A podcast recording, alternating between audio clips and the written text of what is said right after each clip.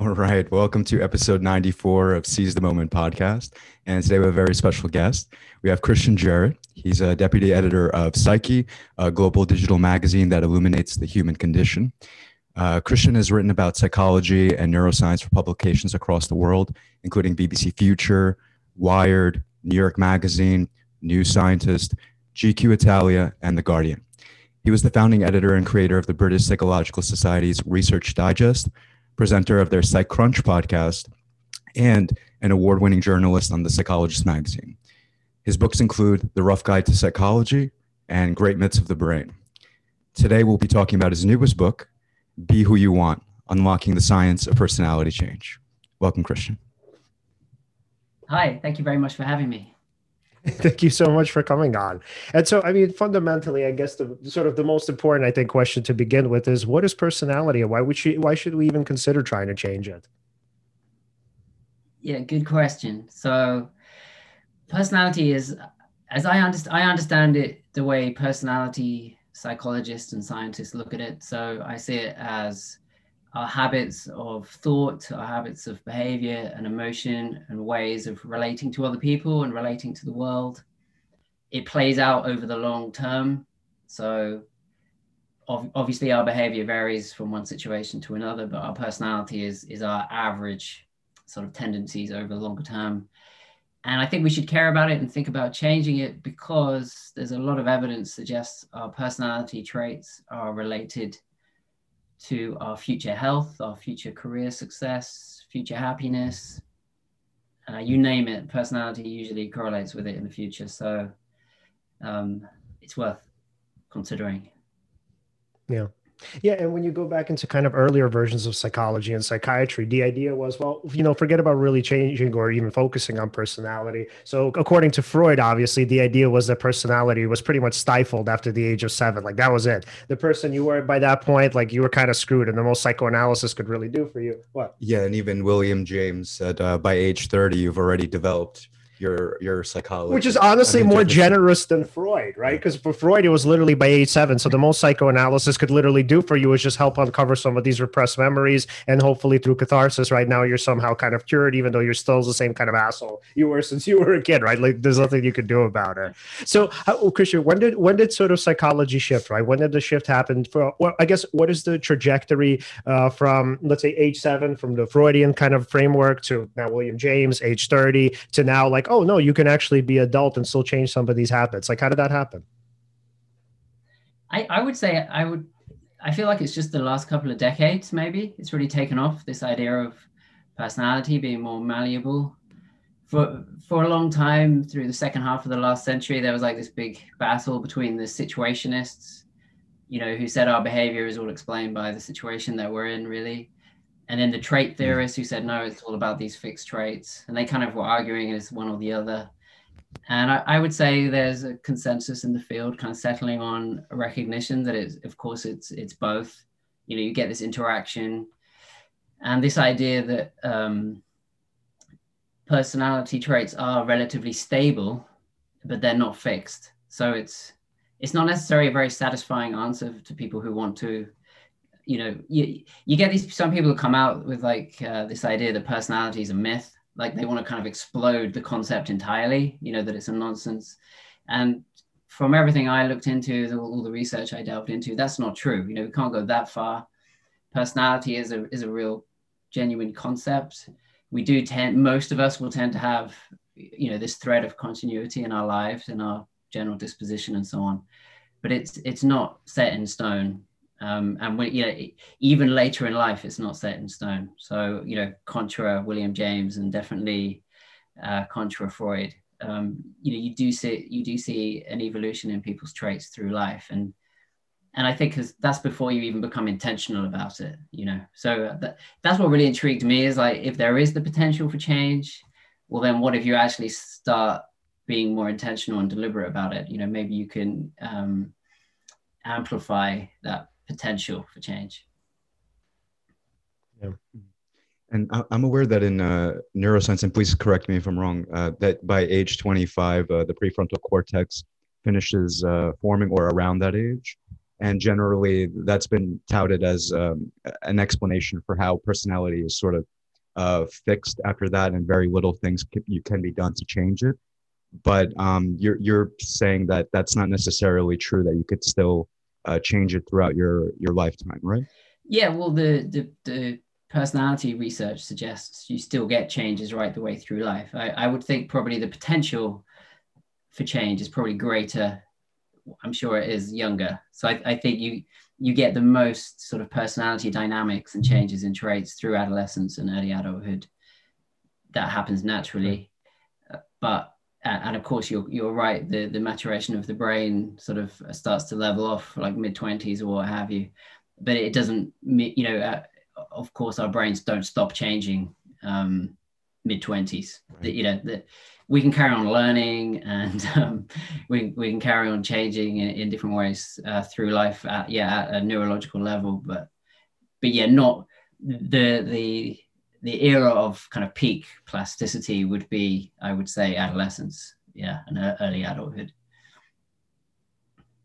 Yeah, and speaking of learning, it's always interesting to me when people tell me, like, I get this a lot from some of my own kind of family members, where they'll say something, well, you know, I am who I am. Like, I can't help it. This is sort of just like biologically, genetically, right. environmentally who I became. So to me, that doesn't really make much sense because if we're conceptualizing learning as adaptation to one's environment, and let's say, you know, your environment changes over the years, right? So uh, let's say you grew up in a really difficult, like adverse kind of like household. Um, let's say, you know, struggles with parents or whatnot, you know, let's say you, you felt invalidated and then you find yourself in the new environment. I mean my thinking is as, as an organism and i'm sure this is true on average. I don't think it's exactly true for everybody but my thinking is as an organism it might take you some time to adapt to the new environment but if you're learning and you're dealing with these new situations that are vastly hopefully vastly different from your childhood it doesn't make sense to me that your personality would be stagnant right? Because eventually you're going to get some um, some kind of like uh, let's say negative feedback from the environment where eventually you're kind of seeing that oh shit like these personality traits which were once really protective right? So let's say you know if uh, mom would yell at me i would get really defensive and i would argue back. Um, if like you know dad would try to kind of like hit me or something like you know i'd run away and i'd kind of hide or i'd sort of isolate myself in my room. And then you see kind of in this new environment and then this new context right these personality traits are not even they're not helpful or conducive to survival but also they're maybe maladaptive because the people in your life like they, they, kind of take it personal and they're like hey you know you never come out of your room or you don't want to talk to me. Um, let's say or you know i try to tell you you know something that's bothering me and you get really defensive. My idea is like, how is it possible then to consider the organism as not being willing to adapt, especially if those survival techniques were there in the beginning, literally to help you, th- well, maybe not thrive, but to help you survive and to help you kind of move on. And so, like, why wouldn't you then automatically want to learn from the environment? And again, I'm not saying that everybody does this, but just the whole argument of like, well, you know, I am who I am, and these are always my traits. It just doesn't make sense again because I think the organism is meant to learn and meant to adapt to its environment. So, I mean, what do you think, Christian?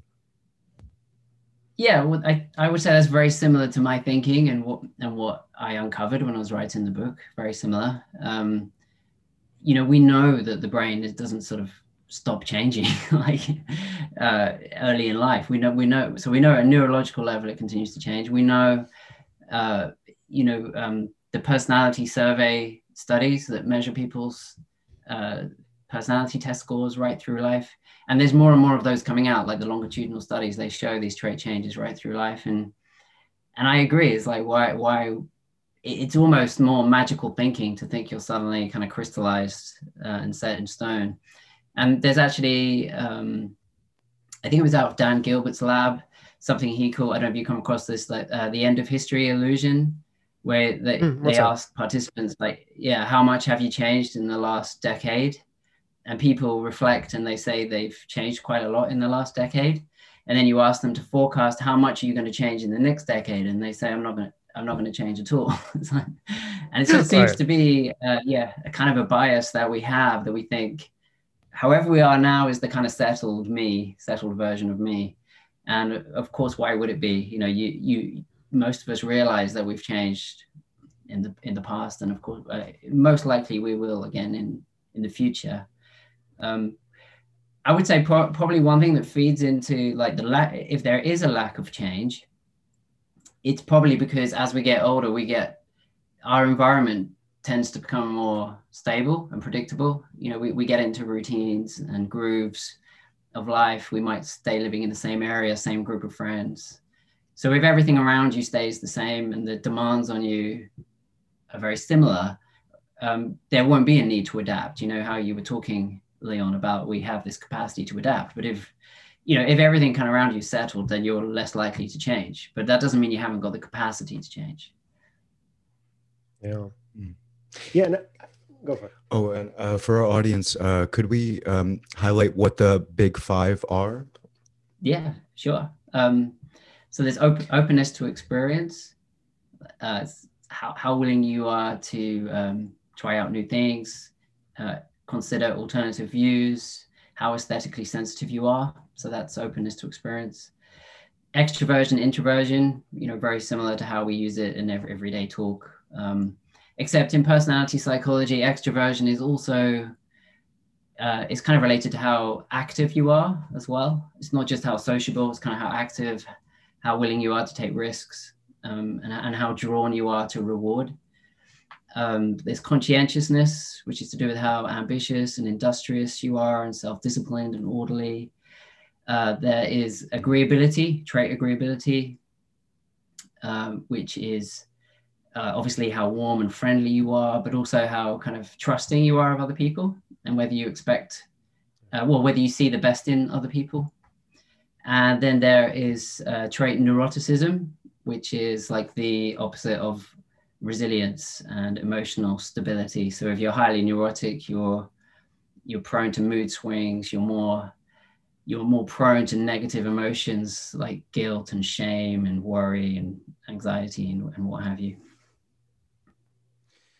Do you do you uh, feel or think that uh, neuroticism is um, the most troublesome of the traits? And um, uh, could you maybe talk about um, ways to sort of uh, reduce neuroticism? I feel like that's a that's a big issue for um, a lot of people. Yeah, yeah, most definitely, definitely for us. So definitely in certain contexts. So yeah, yeah, I would from everything, all the, all the research I did and all the experts I contacted and and so on. I would say, yeah, trait neuroticism seems to be yeah, the, the of all the traits, is the one where if you score highly on that, it's hard to see much good, much positive in that um, because it is associated with greater risk of being diagnosed with mental health problems and um, like anxiety and depression. And people who score highly in neuroticism tend to um, find themselves in more stressful situations. You know, they have more relationship problems and what have you. And actually, surveys asking people which aspects of themselves they would most like to change. I think it's neur- neuroticism is nearly always the one that most people wish they could change to have uh, lower their score. Yeah. Um, in terms of ways, I noticed like one of those. Oh. Yeah. No, go ahead. Sorry. Oh, sorry. Uh, uh, actually, you were about to get into it, right? I- am sorry. Uh, yeah, I remember one of the ways you mentioned was um, uh, like gratitude journaling, for instance. And um, and sorry to cut you off if you were going to say something else. Yeah. Yeah, I was just going to maybe reflect on a few of the suggestions. Yeah, uh, for how to deal with trait neuroticism. Well, actually, I mean, basically, a lot of psychotherapeutic techniques.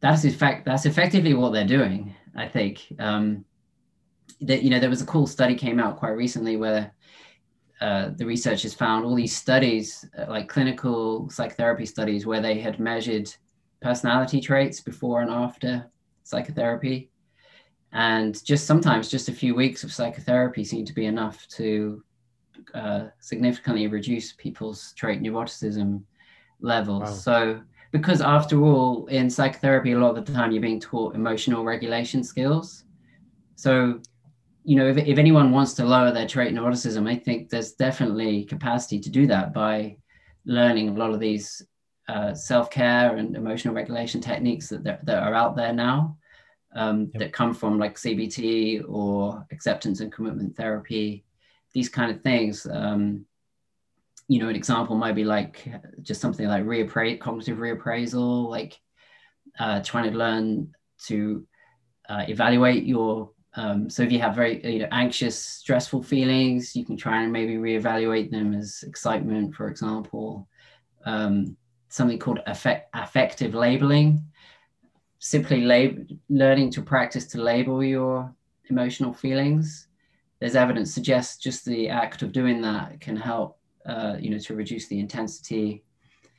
Um, cognitive brain, kind of cognitive brain training. Um, it sounds, it might sound a bit weird, but they're like these brain training tasks you can do, um, which mm. feel quite removed from emotions, but by developing your kind of mental uh, attention skills, your ability to kind of control what you focus on, there's evidence that uh, over time, with enough practice at these kind of attentional training tasks, it helps people reduce their levels of worry and what have you, probably because they've got kind of more control over their own thought processes.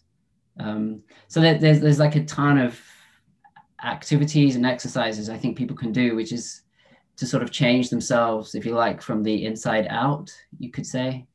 But then I think it's definitely worth considering outside in strategies. Um, so there's something, it sounds pretty simple, but there's something like called the situation selection strategy, which is just hmm. being a lot more mindful of like when you have a weekend coming up, let's say, being a lot more mindful of, you know, what situations are you going to place yourself in if you have if you have freedom of choice, you know, if you have the choice.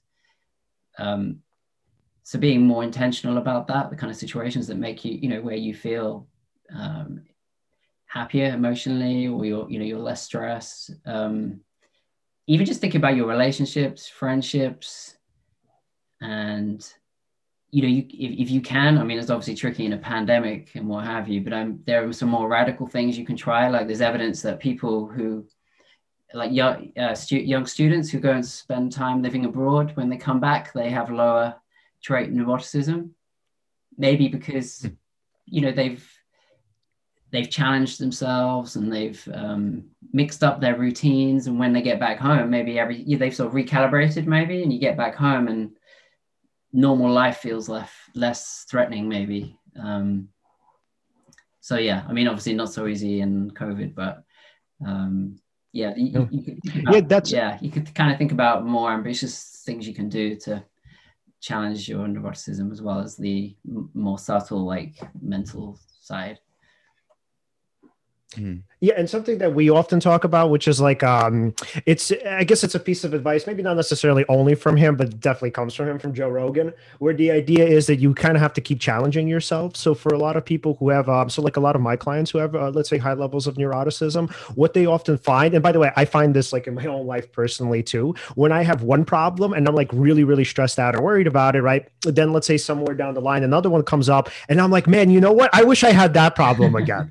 so what, like Joe Joe Rogan would recommend is essentially like go do hard and difficult things. Like go out and do the hard tasks that like kind of make you worry and make you feel like you might fail and make you feel like you're not going to do well in them. Because the idea is if you can conquer those tasks, whatever they are, obviously it's different for different people. But when you go back to your own life, the idea is like now your life isn't so scary anymore, which happens anyway, I guess, sort of naturally because you know more difficulties kind of come about. But the idea is it's a great way, I think, of challenging your neuroticism because if you could put yourself in a difficult situation, feel like you can master it, then all of a sudden life becomes less scary. Obviously, it's not as simple as just that. You know, you probably need some support and some help and somebody to kind of guide you through it and motivate you, unquestionably. But I think the idea is like a lot of that worry comes from, and I often say this to my patients, right? That the idea is that a lot of the worry comes from tasks that you could easily do, right? And it's obviously hard to convince them of that. So, you know, we kind of do like these experiments, but the idea is that like if you put yourself in these like difficult situations, again, life becomes a little bit less threatening and less challenging.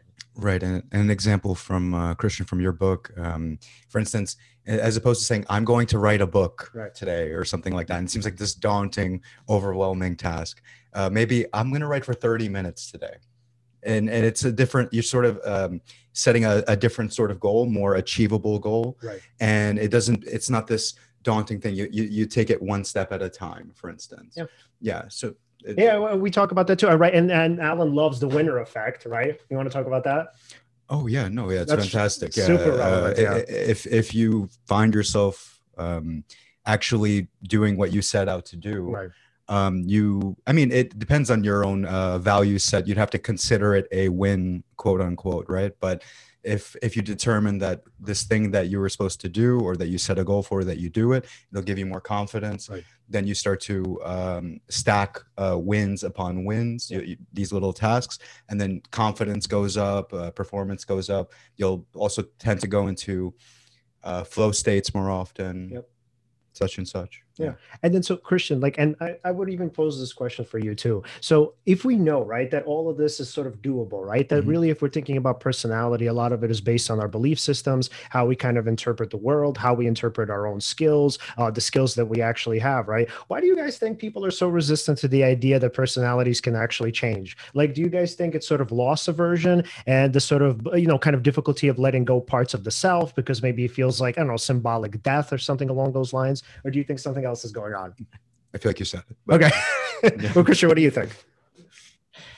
Yeah, I think maybe it's a bit sort of um, unsettling to think that, yeah, to see to see each other as um, too changeable. Maybe, yeah, like, yeah, a bit unnerving, and um, it's how we sort of navigate our social lives. Don't you reckon? You know, we we very quickly kind of pigeonhole each other, and it allows us to predict, doesn't it? Sort of predict how people will behave and.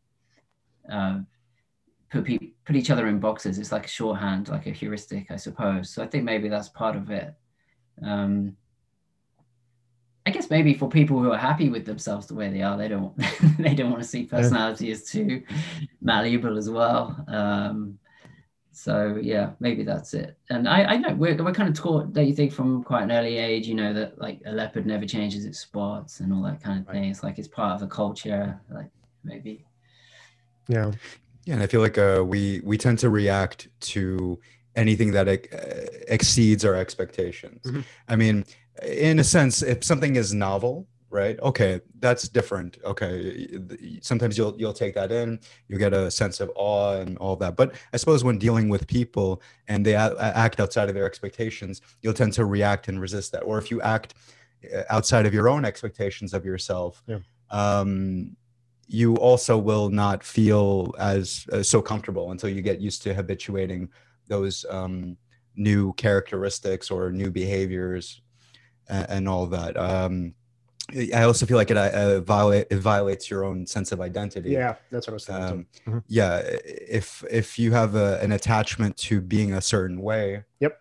um anything that exists outside of that uh, reality or outside of that uh, expectation of yourself is going to feel extremely uncomfortable and you'll experience um resistance to changing Yeah.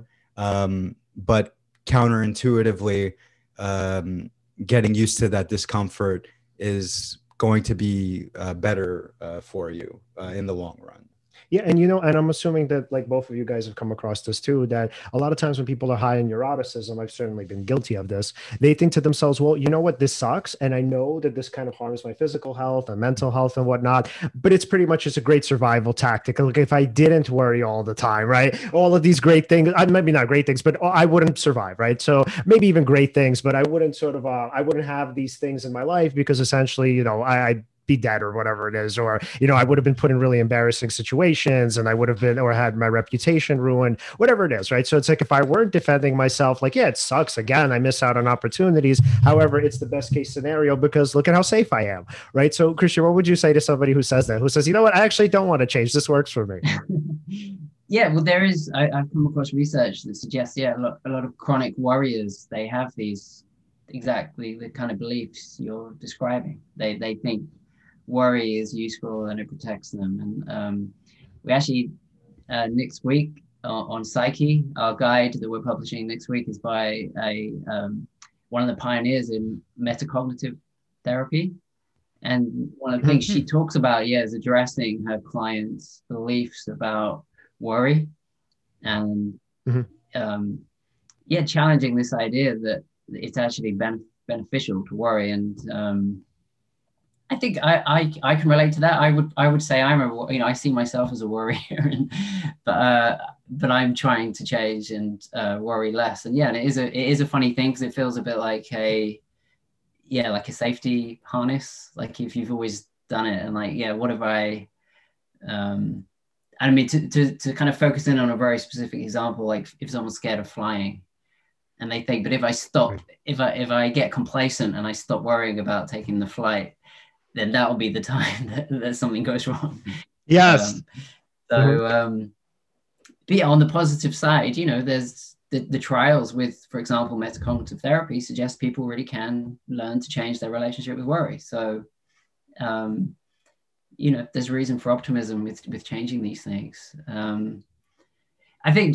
Can I just quickly go back to your question about like why do we? Another reason why we believe, you know, a lot of us that personality is more fixed is, as well. I think maybe it um, our whole kind of justice system like is connected to that. You know, we lock people away for many years, don't we, who've done something wrong? This idea of you know bad people and good people, and I think that all feeds in into this need to see people's personalities as pretty much fixed, and we and we like to think of our heroes, uh, you know, who we who we idolize as deeply good, you know, so they therefore and and then that's why I think sometimes there's so much shock you know when a when a supposedly you know brilliant person does something bad you know transgresses um but some of the stories i look at in, in my book you know of uh yeah. with like take someone like tiger woods or whatever you know he's like he, he's you know he's got these incredible personality you know uh, virtues i suppose of conscientiousness and what have you at one part of his life. And then he later in life shows the complete opposite but then he seems to bounce back again. So it just kind of you know it shows this kind of uh, meandering path i suppose that personality can take. Um, but it can be disorientating. And it's like uh, when you're going to get married you know um, you like to think the person you're marrying is going to be the same person like five years ten years time. It would be very right. disorientating if we were uh, maybe overly aware of capacity for change because it'd be it's like maybe who I'm marrying now uh, that I'm going to be married to someone else in 10 years, 20 years time, but which is kind of true to an extent, but uh, un- quite unnerving in some ways. Yeah, uh, I remember in your book you used the example of Monica Bellucci and her husband, and they were this uh, star uh, couple. Uh, they were great together, uh, but then after I forget how many years of marriage, uh, I forget if it was fifteen or twenty-five. Forgive me, but um, yeah, uh, after after they had uh, separated, both uh, Monica Bellucci and her husband went through uh, very dramatic personality changes. Uh, she found herself, if I if if I'm not mistaken, she found herself more uh, agreeable before she was more um, rigid in her personality. Um, then she decided to change, and then something similar happened with her husband as well, and it was sort of related to the trauma of divorce that caused that sort of radical shift in their personality? Yeah, I think he he like re- relocated uh, to a different area, and yeah, she she said, um, and I think if I remember correctly as well, yeah, she's like she felt this huge release. I think I remember. Yeah. Um, so yeah, yeah, that yeah, I look at um, because yeah, yeah, maybe something we haven't mentioned is obviously major life events, like life experiences it, there's um, the research suggests can really catalyze some quite rapid personality change, and of course, divorce divorce is one of those kind of major life events. And um, also, uh, I remember an anecdote about Robin Williams in your book, how how sort of uh, disease can also radically change your personality. Um, uh, I believe he was uh, diagnosed with um, Parkinson's. Parkinson's. Mm-hmm. Yeah, and so um, he went from being this um, energetic, uh, wacky, fun uh, guy to someone who became like he he lost his. He, for example, what made him a comedian? Uh, I, if I remember correctly, he forgot how to be funny. Like there, were, there was something in him that had had changed that yeah. he felt had changed within him. Mm. And also became uh, sort of um, more anxious, uh, started having more headaches and all of that and uh, the pain of that also uh, caused his personality to change yeah.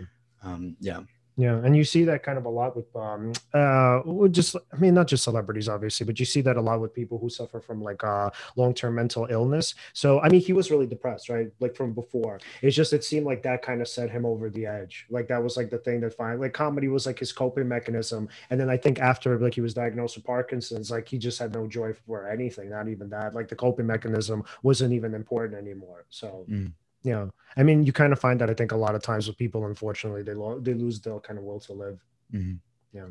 yeah, I think he had this specific form of dementia he developed, uh, Lewy body dementia, I think, which is particularly associated with his real radical personality change. And yeah, it was something I wanted to look at in the book was not just, you know, uh, positive personality change, but just being realistic about the effect that illness, physical illness, and mental illness, and, and, and uh, neurological disease can have on personality. And I suppose partly it, was reinforcing for me because off, often I think personality can seem so abstract. You know, like what you know, what is it really? And if if you you know by reading about the neurological basis of it, you know, realizing that personality has a biological basis, well, then if if someone gets uh, a brain disease or brain injury or what have you, it's it, it, it's almost inevitable then that personality is going to be affected, and that, that's exactly what I found with some of these stories and research studies. So um, just like there's evidence that uh, effective psychotherapy can have positive consequences for personality change, the flip side to that is if someone falls ill with you know serious depression again you, you there's evidence of harmful personality changes and some um, accounts people have written of their own depression or what have you you know they say it's like their personality just totally changed it was transformed. You know they weren't the same person anymore while, while they were depressed yeah, and the famous example that kind of like we talk about from time to time is the Phineas Gage one, where you had this guy, right, who was like this pretty agreeable human and pretty. Mm. I think he was like a like a pretty big. um I'm not sure if he was like a, a, leader in the community, but he was definitely somebody very sort of well kind of regarded in the, his community. And then all of a sudden he gets this iron rod struck through his head, and then he just becomes a huge asshole. And it's like obviously it's like the pop sci kind of version of personality change, but it also it's true, right? Apparently, you know, whatever from the anecdotal stories. And it's so interesting how something like that could happen that you would think that. And oh, by the way, so this is like an interesting question for me, right? Why do you think that it's so easy for human beings to disassociate the soul or like the mind from the brain and to say well you know here's this like spirit or this like um this kind of like little dude in the you know kind of the cell right? And this is the personality. This is the person that you are. And here are all of these different organs that you know the personality and somehow kind of it's someone kind of controls but it's not really affected by them. So how come christian why do you think that it's so difficult for us to kind of distinguish well for us not to distinguish the brain from the mind and to say that well you know what? It's actually like this little um whatever you want to call it like this little sort of being in the brain that kind of controls the kind of organs or the bodily organs, but yet somehow the brain isn't affected. Or I'm sorry, somehow the mind isn't affected by the brain. Yeah, do you mean like how we're a lot of us are resistant to the idea that we're purely biological bodies and well i think yeah or, or at the very or or at the very least that the body can affect your personality right? That you aren't just this sort of spiritual i, I, I hesitate to use the term spiritual because i'm not saying there is no spirit or whatnot. I mean i don't necessarily obviously believe in it but just to say that yes that at the very least that your brain or your organ you know the one that uh, kind of i guess in some way you see through right? That's the thing that can actually affect you know whatever the spirit is or whatever you consider yourself to be you know kind of deep down or essentially. Yeah well I, I think so many people like to believe we're more than just our bodies and our brains, don't they? So it's, I think there's this deep-seated resistance to, um, you know, seeing, seeing, like seeing our psyches and our emotions and our personalities reduced to biological processes. I think, um, yeah, if that's if that's what you're getting at, yeah, I, I would think that's why, just because it's it's rather maybe depressing or existential to think that there were no more than our bodily makeup. Um, I would think, I would think that's my hunch. Yeah, yeah the, the only um, thing I could think of where uh, it sort of makes to sort of dissoci- uh, makes sense to dissociate between um, you know who someone is and and their personality maybe is uh, maybe somebody in the grips of addiction uh, for example, uh, someone I, have encountered uh, people before who were um, addicted to whatever drug, let's say, and um, because they're addicted, they have that physical dependence, all that. Their personality um, shifts and, and, changes dramatically. They would do things that um, wasn't characteristic of that person before they were addicted and then after they stop taking the drug or they aren't addicted anymore they kind of return to that sort of uh, whatever was their baseline personality before Right. so maybe maybe if i had to think of how it would make sense to do that maybe if you're encountering someone in the grips of addiction you'd have to have that sort of um, good faith let's say that you know who they are is still it's possible for them to return to you know um, who they were before they were addicted or at least get rid of that addiction and that those bad personality traits would go away. But otherwise yeah biological it is you know what, what can you do? Your your body does affect the mind and yeah. Yeah, and it's also I think people do that with Alzheimer's and dementia too, where they tell themselves, "Well, that's not really the person." well i mean at that point uh, i see that's that's one where it feels nuanced enough to say okay no at that point Yeah. that's that's what their current um that's that's where their mind is going to be or it's going to deteriorate more right. and you you know you, that's a different story but I, I, I think that that then is is a good example of how um, biological processes definitely affect who you are for yeah, sure and, and it would be Yeah. that in that case, like that's like a pure example of loss aversion in terms of personality, where you can. You, I think it's easy to sort of spot to say that, well, you know, I don't want to think of like grandma or whomever, right, as this like you know kind of person who has like no real personality, has no real sort of traits. So therefore, for me, right, to say that, well, yes, it's easier. I mean, because this is a- like a psychological process. It's obviously, I mean, hard to describe without saying like unconscious, uh, which I don't really like to use too often. But the idea here is that, I mean, there is some sort of innate process which kind of causes us to think, well, that's not really grandma. Or even you could go further and say, well, grandma's somewhere inside there, but like, you know, the organ or whatever is preventing the personality from kind of shining through. But the idea there is that it's also like a kind of innate loss aversion to say, like, I'm so afraid of considering my grandma in this way that I can't. I just can't get myself to see her in this way or in this light because it's like, uh, because it maybe scares me, right? It scares me to think of her in this way. It scares me to think of myself in this way because now I see it in my family. Oh my God, like what if I somehow, you know, get diagnosed with dementia and then I'm not this person anymore? So it's like it's akin to kind of like a spiritual death where the idea is that we'd rather see.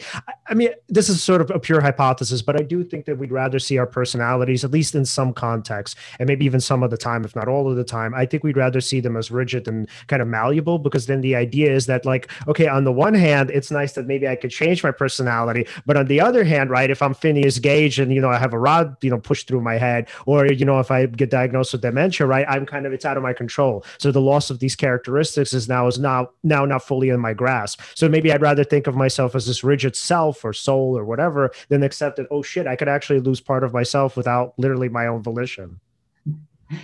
yeah i guess some of what you're saying speaks to well obviously the question of like what what makes us us you know um so what am I? am I? am i just the totality of my personality traits and i guess i think um something i try and argue in the book really is that of, although our personality traits are obviously a key part of who we are they're not the whole story and there's probably a good case to be made that maybe more profound than our traits is things like our value system, you know, our, our values and goals, our morality, even our aesthetic tastes and our humor and all this kind of, you know, there, there's a whole other, there are other aspects to the self. And I suppose partly what I'm trying to argue in the book is actually don't, you don't need to let your personality traits as defined by personality science get in the way of you becoming the kind of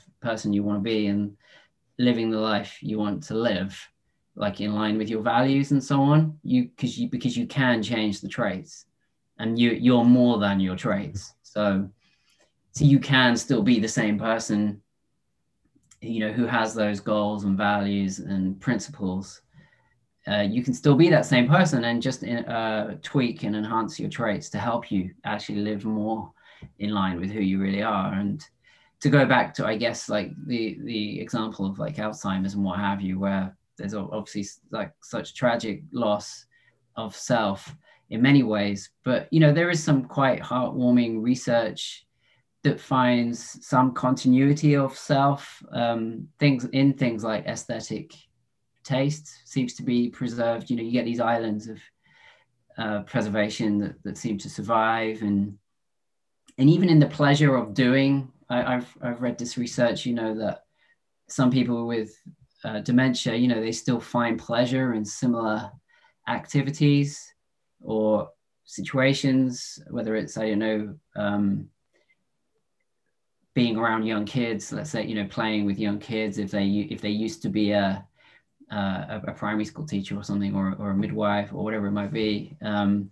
you still, you can, there's, there's still some element of the self that survives and that's kind of separate from personality traits as described in like the big five and so on. So yeah it's yeah it's it's really interesting to think about well, what makes a person who they really are. And it yeah personality is only part of it in a way. I'm, I'm happy you you brought up um, that actually because uh, there's this part in your book where um, or actually i should just frame this in a question. Um, how how would you sort of uh, reconcile um, being authentic um, and versus um, attempting to change your personality. Because I, I, remember earlier on in uh, one of the uh, chapters in the book, um, some people consider, you know, because being authentic is being true to yourself, right, and who you consider yourself to be.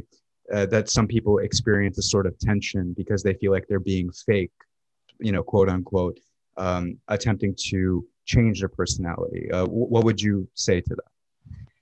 Well, I'm first of all, I'm very sympathetic to that uh, concern. You know, I, I would feel the same way myself. I ha- I've had those thoughts, my you know, with my own situation, and uh, I've been encouraged, I suppose, in that respect, as as I was researching for this book, by quite a few findings that suggest, for example, that people f- actually feel most authentic or true to themselves when they've been acting in ways that are in line with the kind of person they want to be or that they aspire to be, which I think is quite interesting. You know, uh, quite interesting when you think about it. And similarly, in like personal relationships, people tend to uh, feel more authentic in uh, romantic personal relationships when they're with someone who makes them feel like the person they aspire to be.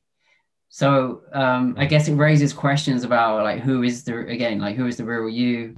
Is the real you like this idea you have in your head is the fixed you of the past or is the real you the person you aspire to be and you wish to be? And i i mean i would think there is a kind of a valid uh, reasonable case for saying well you know the real you is the, obviously the person you strive to be because that's that's what matters to you that's what means something to you. And and anyway the idea of kind of some fixed past real or actual kind of fixed self is somewhat magical and false anyway. So maybe the authentic you, as I say, is like what you're striving towards. And um, yeah, so that that's kind of what I argue in the book is like don't beat yourself up about being fake when you're when you're striving for change because in a way you're being true to true to yourself in some sense. Yeah, I like that framing of it uh, because as I was reading that, I, I, rem- I was just thinking about several uh, friends I've encountered in my life who also, you know, anytime somebody is um, attempting to make a change, like let's say I'm I'm the person making the change, they would maybe interpret that as like, uh, like uh, you know, uh, faking it till you make it, or or you're you're uh, attempting something here that you shouldn't be attempting. You know, what, what are you what are you doing here? You know? Yeah, you're like a fraud yeah mm-hmm. and mm-hmm. but i like that framing because I, I feel like the people who say that you're not being authentic or you're being fake if you or you may be being fake if you attempt to try personality change mm-hmm. i feel like it's people who haven't thought it through which is why i like your explanation about you know becoming who uh, you want to be as well uh, or being true to yourself in that sense uh, and this is so yeah. nostalgic because this brings me back to our second ever episode and the episode that we did with with uh, William Irvine, who's a philosopher and who wrote uh, Siddhartha too, pretty much. And so we talked about literally becoming who you truly are, and existentially speaking, and going back all the way to Nietzsche, becoming who you truly are just literally fundamentally means becoming your potential self. Mm. Yeah. So it's so interesting that kind of people view it as a sort of dichotomy where it's either you're the person you are or you're the person you're not and you're fake. Where again, going back to like philosophy, self help, psychology, the idea is to continue growing. And there's like this vast potential within you. And as you kind of actualize it a little bit more and more, you're actually becoming the person who you, let's say, always were. You know, I guess in kind of romantic terms, even though obviously that's not true. But romantically speaking, it is the person you were always at least meant to be. So I've always liked that conception of it. Yeah, and um, and Christian, yeah, I was wondering. it, I uh, mean, it, oh, go ahead. Sorry. no, go ahead. Oh, Oh, I was, I was just going to say, I mean, um, yeah, we, we have a bit of a delay, I think. yeah, Um, there's a lag. I was just going to say, yeah, it might, it might, it might feel like faking a, lit, a little bit at the beginning when you are trying to make changes in life, but uh, uh, of course, if you stick at it, it, it becomes, uh, it becomes a part of you, and you, it, it it isn't fake anymore. So you're, you're kind of self-signaling. You know, as you build a new identity, you actually by making those at the beginning, it will feel effortful. So it might feel less authentic at the beginning, but then you've got to get through that phase and then the, through force of habit and persistence you know you're at when you're actually walking the walk do it you know living living as the the person you aspire to be aspire to be it becomes a reality so you're not you know and you're and you're signaling that to yourself you're signaling that to the people who know you and um it's not not fake anymore What do you want to ask? oh, right. Uh, so, uh, uh, of the five um, uh, pers- big big five personality traits, what would you say is the most uh, important, uh, maybe in your opinion, or or um, according to research? Or like important to change? Well, if um, mm, not important to Or for like success? Well, I mean, okay, in terms, you could say in terms of success, sure, but I mean, I don't want to frame it just as for success. I mean, um, Like well being just overall? well-being, Okay. sure. Uh, well-being. Well, probably conscientiousness and oh, there it's hard to pick. It's hard to um, say, but I, th- I think conscientiousness. Well, is certainly probably the most important for things like um, career success and maybe health as well. Conscientiousness. There's a lot, of, lot of evidence suggests because people who are higher in conscientiousness tend to adopt healthier behaviors.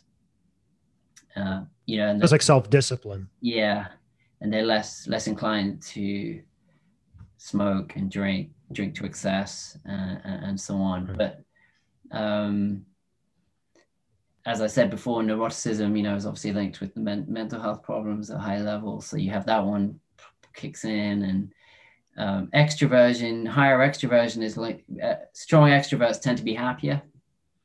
So it depends what you mean by well-being, but yeah, strong extroverts tend to be happier because, well, they're more optimistic. For a start, um, they tend to have, or, or goes without saying, more active social lives, and of course, we know that for most people, um, you know, social relationships are very important. So, yeah, so, so extroversion comes into play there.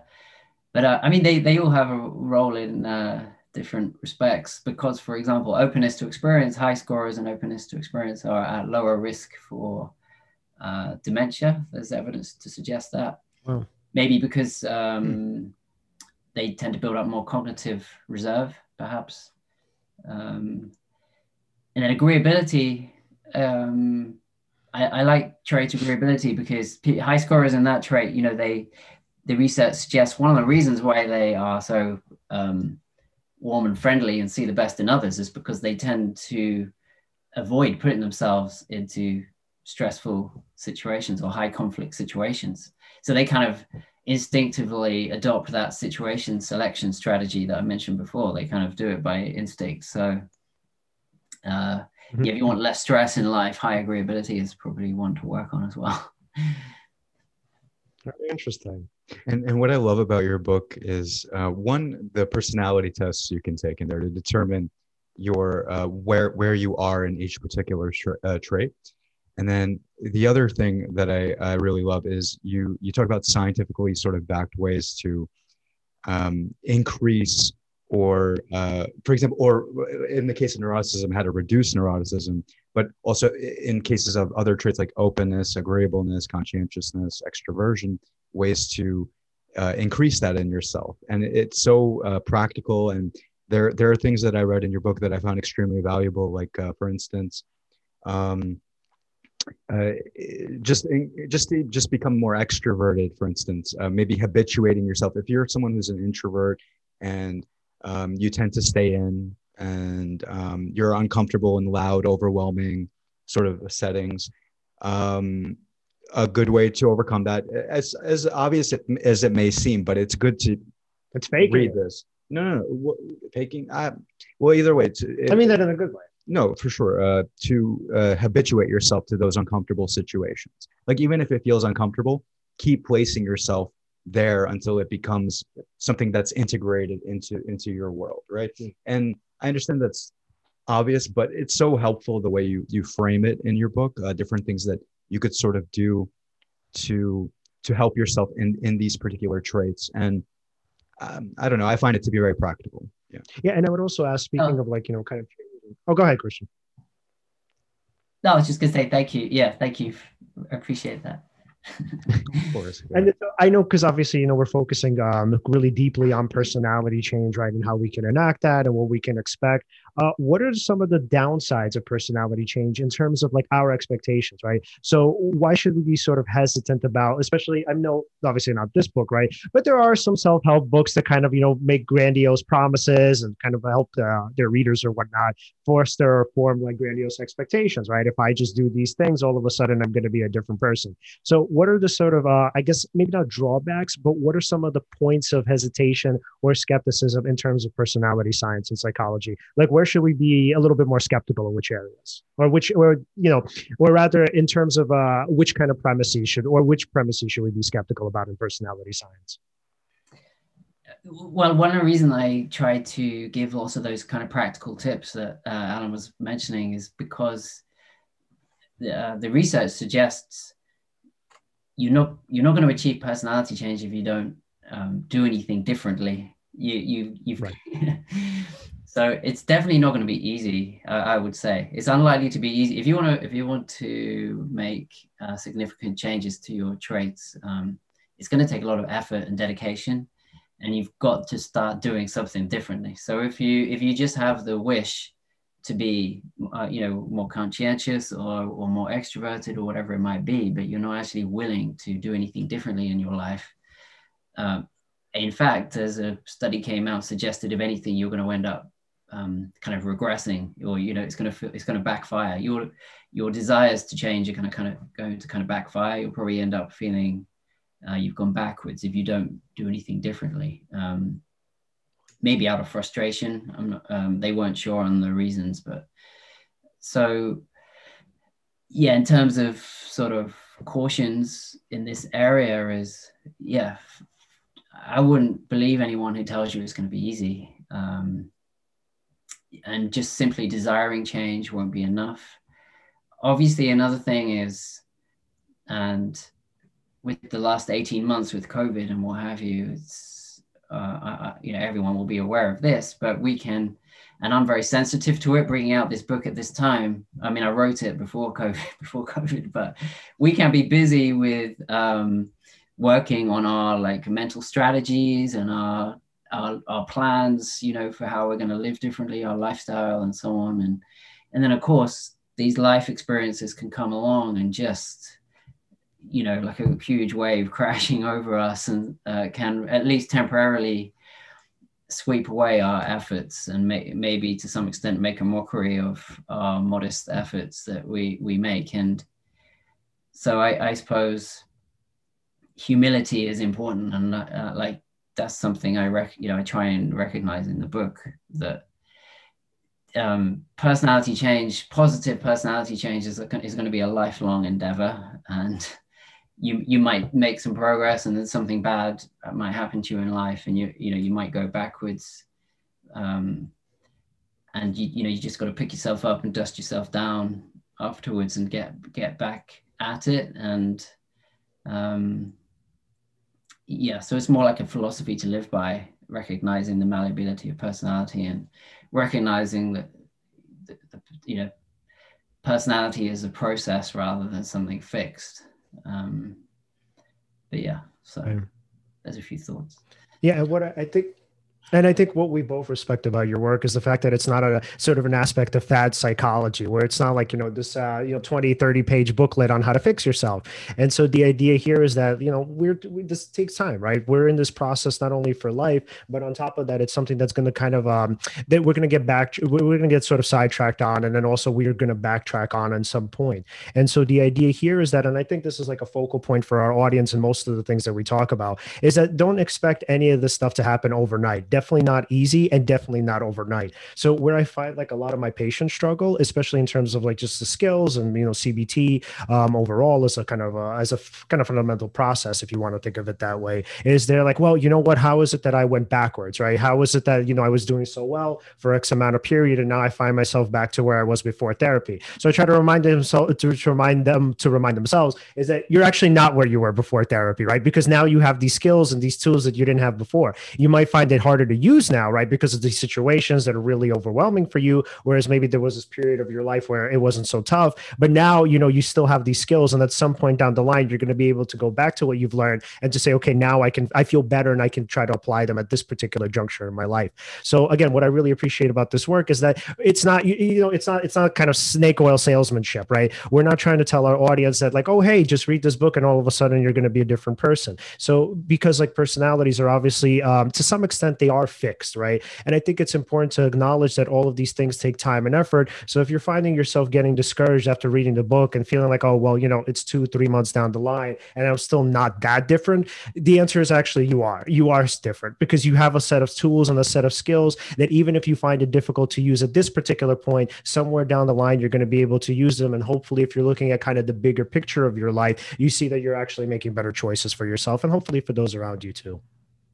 Yeah, absolutely. Yeah, I would second all that. And, you know, um, the more change that a person wants to achieve, you know, the, the greater the effort they're going to need to put in. So you've got to be realistic about how much you have invested. So just doing a, you know, sitting in your armchair, just maybe doing a few little me- mental exercises is not going to make a huge amount of difference. But um, being a bit more ambitious about, I don't know, forging new relationships, whether it's joining, you know, joining a new volunteering at a new club or jo- you know, joining a new uh, social group. Like so, for example, with extroversion, for example, I don't know if you heard of Toastmasters or something like that, but I would say what's that? The wine. Uh, what is it? it, it's it's uh, people who uh, are wine enthusiasts, right? No, I Toastmasters believe? is uh, they give public speak. They kind of practice giving public speeches to each other. oh, interesting. Okay. side as well. I know. Um, but yeah, they they um, yeah they kind of meet up uh, once a week or once or twice a week, and they kind of take turns at giving speeches to each other. And um, yeah, if you are like an extreme introvert and you really want to become more extroverted. Uh, I mean, I wouldn't rush into it straight away, but again, with all these kind of techniques and interventions, you can you can see it as a hierarchy of how serious do you want to get you know and you can begin small begin small just by being a bit more friendly with the cashier at the uh, supermarket or whatever. But maybe have as your goal that when you build up some confidence you're going to join something like toastmasters and you're going to start giving public speeches and, and you know you so I, I guess i'm just saying like yeah echoing what you're saying about um, being realistic about amount of change. And if you really want to make drastic change you're going to you got to be realistic about how much effort you got to put in. And and while i was saying you know we can get knocked sideways by life events i think one thing i thought i hoped would be useful in my book is just by being aware of how certain events might uh, change you or the influence they might have on you at least by being more aware of that then you can take uh, action afterwards to try and address it so um, for example, when you if you have a relationship breakup, you know, you're um, lonely. You know, you might be more lonely afterwards. For example, your your introversion is likely to go up. Your neuroticism is likely to go up. You don't have to be completely passive about that. You can take proact start taking proactive steps to you know address address that. So um, hopefully, yeah, just being a bit more aware of some of these di- personality dynamics is beneficial. Hopefully. Yeah, and uh, also I, I, like that uh, there are certain um, tips you give in the book that somebody could implement right away, and it's it, again it's not a fast acting sort of um, cure all, but uh, there are things you can do right away that will start to make changes if if you try it every day. Um, uh, yeah, I, I, definitely also just being aware, uh, as as you stated, is is important. I mean, there is something you know just just from the just from having this show and the different guests we have on and discussing uh, personality psych or just social psychology or uh, different facets of psychology. Yeah, of course, we we kind of refresh ourselves with this uh, info um, every time we do one of these shows or we prepare for the show, but it's it's so refreshing to just I don't know, just to be presented it. Uh, there's something that you haven't seen in a while, yeah. right? Or something that you haven't read about in a while, or there's something new and updated. Like your book is is it was one of the it's the most updated version of personality psych, in my opinion, at the, at the moment. And uh, that that's uh, it feels good to review those kinds of things, and it, it keeps certain ideas fresh in your mind. Yeah. And I like what you both of you said about awareness, which I think is super important because, like, one of the fundamental aspects of CBT, which I love, is the behavioral part where you're kind of going out into the world and you're trying different things. But then also on top of that, right, a lot of clients come in when they're feeling depressed because they feel like the locus of control is outside of themselves, where they feel like, oh, well, you know, life is happening to me. There's nothing that I can actually do. And so um, I think we talked about this at some point on the show. I don't remember exactly the episode, but remember when we talked about like going outside and sort of presenting yourself differently and seeing how it affects you? Uh, yeah, essentially, um, if you do something different, if you think about it like a mathematics equation, yeah, right? Um, you you change. Let's say it's uh, the value of x changes. You, right, you right. try some different behavior. You you do something different, different behavior. You present yourself differently. Yeah. No matter what, whatever result you will have from doing that will be something different uh that kind of thing you're yeah yeah, and then it's like so what we talked about was essentially if like you're thinking that well you know i'm inherently unlikable and it doesn't really matter what i do obviously you're going off into the world and you're kind of being an asshole probably or at least standoffish and people are reacting you in a certain way and you're thinking well you know like this is inevitable. Like of course they're going to react to me that way. So why i love like behaviorism is because the idea is like well let's try an experiment. Let's see if you're actually nice. If you ask a person questions if you ask them about where do they go to school? Where do they go to work? Right? Oh what is it that their hobbies are, their interests are. What if you're just like nice to the cashier? What if you're just like, hey, you know, have a good day, or you know, like thanks so much for helping me, or whatever it is. And then you see that those behaviors have significant changes in your kind of, um, I know, like let's say this the kind of spectrum of your everyday life, and then all of a sudden you're thinking to yourself, wow, maybe it's not that I'm inherently unlovable. Maybe it's just that if I do things a little bit differently, I'll get different responses from the environment, and all of a sudden the locus of control kind of shifts back to you. There's that, and there's also if you have a belief that people are generally unkind right. or they're not going to be friendly, then of course anything that comes uh, from that base belief, any actions, behaviors, thoughts, they're going to be congruent to that, and right. you're also going to look for evidence of that out in the real world.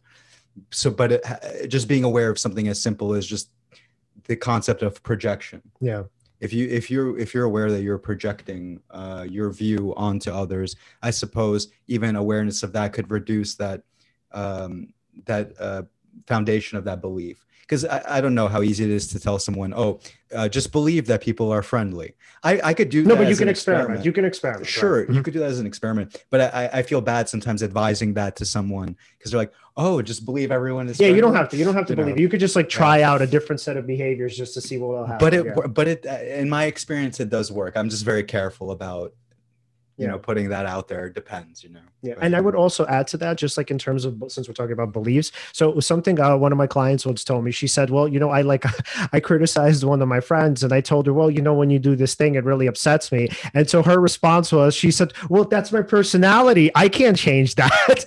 And i was like wait no that's not true. So it's like really interesting sometimes when it comes to kind of people's core beliefs about themselves how they think well you know if somebody criticizes me they're really attacking me right? They're attacking me fundamentally mentally. Again, going back to the belief of like I'm unlikable, I'm whatever, right? The idea is like, well, I can't change. Like this is just a part of who I am. So what I love about your work, Christian, is that you show like, no, that's that's not true. Even if you're acting like an asshole in this situation and you're kind of being a jerk in one particular moment, you could try out new things and see the you know kind of people will have different responses to you than the older ones. So, but it's so interesting how sometimes people will give you these remarks and they will say something like, well, like, what do you want me to do about it? This is just who I am. I can't do anything. Yeah, yeah, yeah. Um, you're right. There's nothing more powerful, is there, than going out and sort of experimenting and getting real life feedback. And there's some really nice research. Um, I can't remember who did it, but uh, they like went on commuter trains and they tried out talking to strangers, and uh, you know, on these trains, like breaking the the normal social norms around no one speaks to anyone. Um, you know, and people, the reception they got was so positive and. Uh, people enjoyed making this uh, small talk with strangers much more than they thought they would, and the reception they got was much friendlier than they thought. You know, a bit like you you were saying, Alan, just now. Um, and yeah, in terms of it kind of recognizing situational influences as well on behavior, because yeah, I think I've got I've got a chapter on um, how our traits sort of temporarily affected by the situations we find ourselves in, and um, I think we maybe underestimate that a lot of the time you know, so something I'd sometimes tell myself, you know, if you walk, walk, past someone in the street or one of your neighbors and they, they don't really say hello to you, uh, you know, they're not, not, not very friendly, you know, I try and remind myself sometimes that maybe they're, they're maybe they've got a hangover or maybe, you know, uh, for all I know, they're having a terrible day and what have you. So we, yeah, we, we tend to um, read too much into some of these behaviors, don't we? That they're reflecting some kind of core personality rather than just being um, to do with the current situation or someone's mood or their how tired they are or what have you. Yeah, and I found that like I know this is such a simple thing, but like I found that when I actually ask people how they're doing, like let's say I look them at like I look at them in the eye and I look at them directly, and just some random person, I don't know, let's say I'm going to get like a vaccine shot or whatever, and you know, there's a doctor or a nurse or whomever, and I like literally look at them and they say, How are you doing? They'll actually have a full blown conversation with me, as opposed to when I just say hello or something or hi or what's up or whatever, and I like that's where I leave it. They won't talk to me, they won't say anything. I guess the interpretation is, well, this person's not really interested in having a conversation. So yeah, my my big takeaway from your work is that we have a lot more control than we actually think we have. But again, it's easy to see kind of oneself as though you're sort of tossed around in the world and you're just sort of here here on you know this kind of big rock and you don't really have much sort of effect or importance in you know kind of your day-to-day life so all right so christian before we wrap up is there any sort of final takeaway that you hope our audience or did you want our audience to have like what would be sort of um I mean, I know this is kind of a broad question, so if you know, forgive me for asking, but what would you say is one of the most important aspects of your work, or what would you want the audience to know most about it? I guess mostly that they, they do have the potential to change. Um, that that's what I wanted to look into when I started writing the book. I think um, at at different times in my life, I suppose I, have had a few occasions where people have made assumptions about me. You know, like, are you, you know, either you, are you won't want to do that, Christian. You're not that kind of person, or or you won't be able to do that, Christian. You know, it's not you, you're not that kind of personality, or what have you. And I, I've never really liked that kind of thing. I've never liked being boxed in and you know um, and that that's partly what motivated me to go away and look at the research. And the research suggests personality is dynamic. It's not a myth as some would say. You know it's a real genuine concept. There is this relative stability you know relative stability and what have you. Is, is meaningful. Uh, but there is definitely uh, malleability in personality and we can't you know there's so much evidence both research evidence and anecdotal stories of people's lives people who have manage to enact positive change in their lives by you know changing their goals uh, changing their value living more in line with their true values and self-educating as well. It often seems to be very important in the anecdotes i uncovered. Uh, reading a lot you know um, reading widely uh, yeah educating oneself and so I, I hope it's an optimistic message um, that it yeah like as you say we can take some some control and positive change is, is within our with, is within our reach you know within reason. Not it's not easy and what have you but it's it's possible. I love that. All right alan before we wrap up final questions? Uh, yes. Uh, if we wanted to follow you uh, follow your work uh, where could we find you? Uh, well, my de- my day job is I'm yeah, as you mentioned, I'm deputy editor of uh, Psyche magazine. That's psyche.co is the uh, web address so I, I, edit a lot and commission a lot of articles there. I, I write a few as well uh, occasionally. And I am a psych writer on Twitter. So it's psych underscore writer on Twitter. I do a little bit of freelance writing here and there and uh, on psychology and neuroscience. Um, Yep. So that's it. Thank you so much for coming on, Christian. Thank this was so super much. insightful. Oh, I, I really enjoyed it. I really appreciate having the chance to chat to you, and it, it was a lot of fun. Thank you. Absolutely, man. We'll talk to you soon. Yeah. Take cool. care.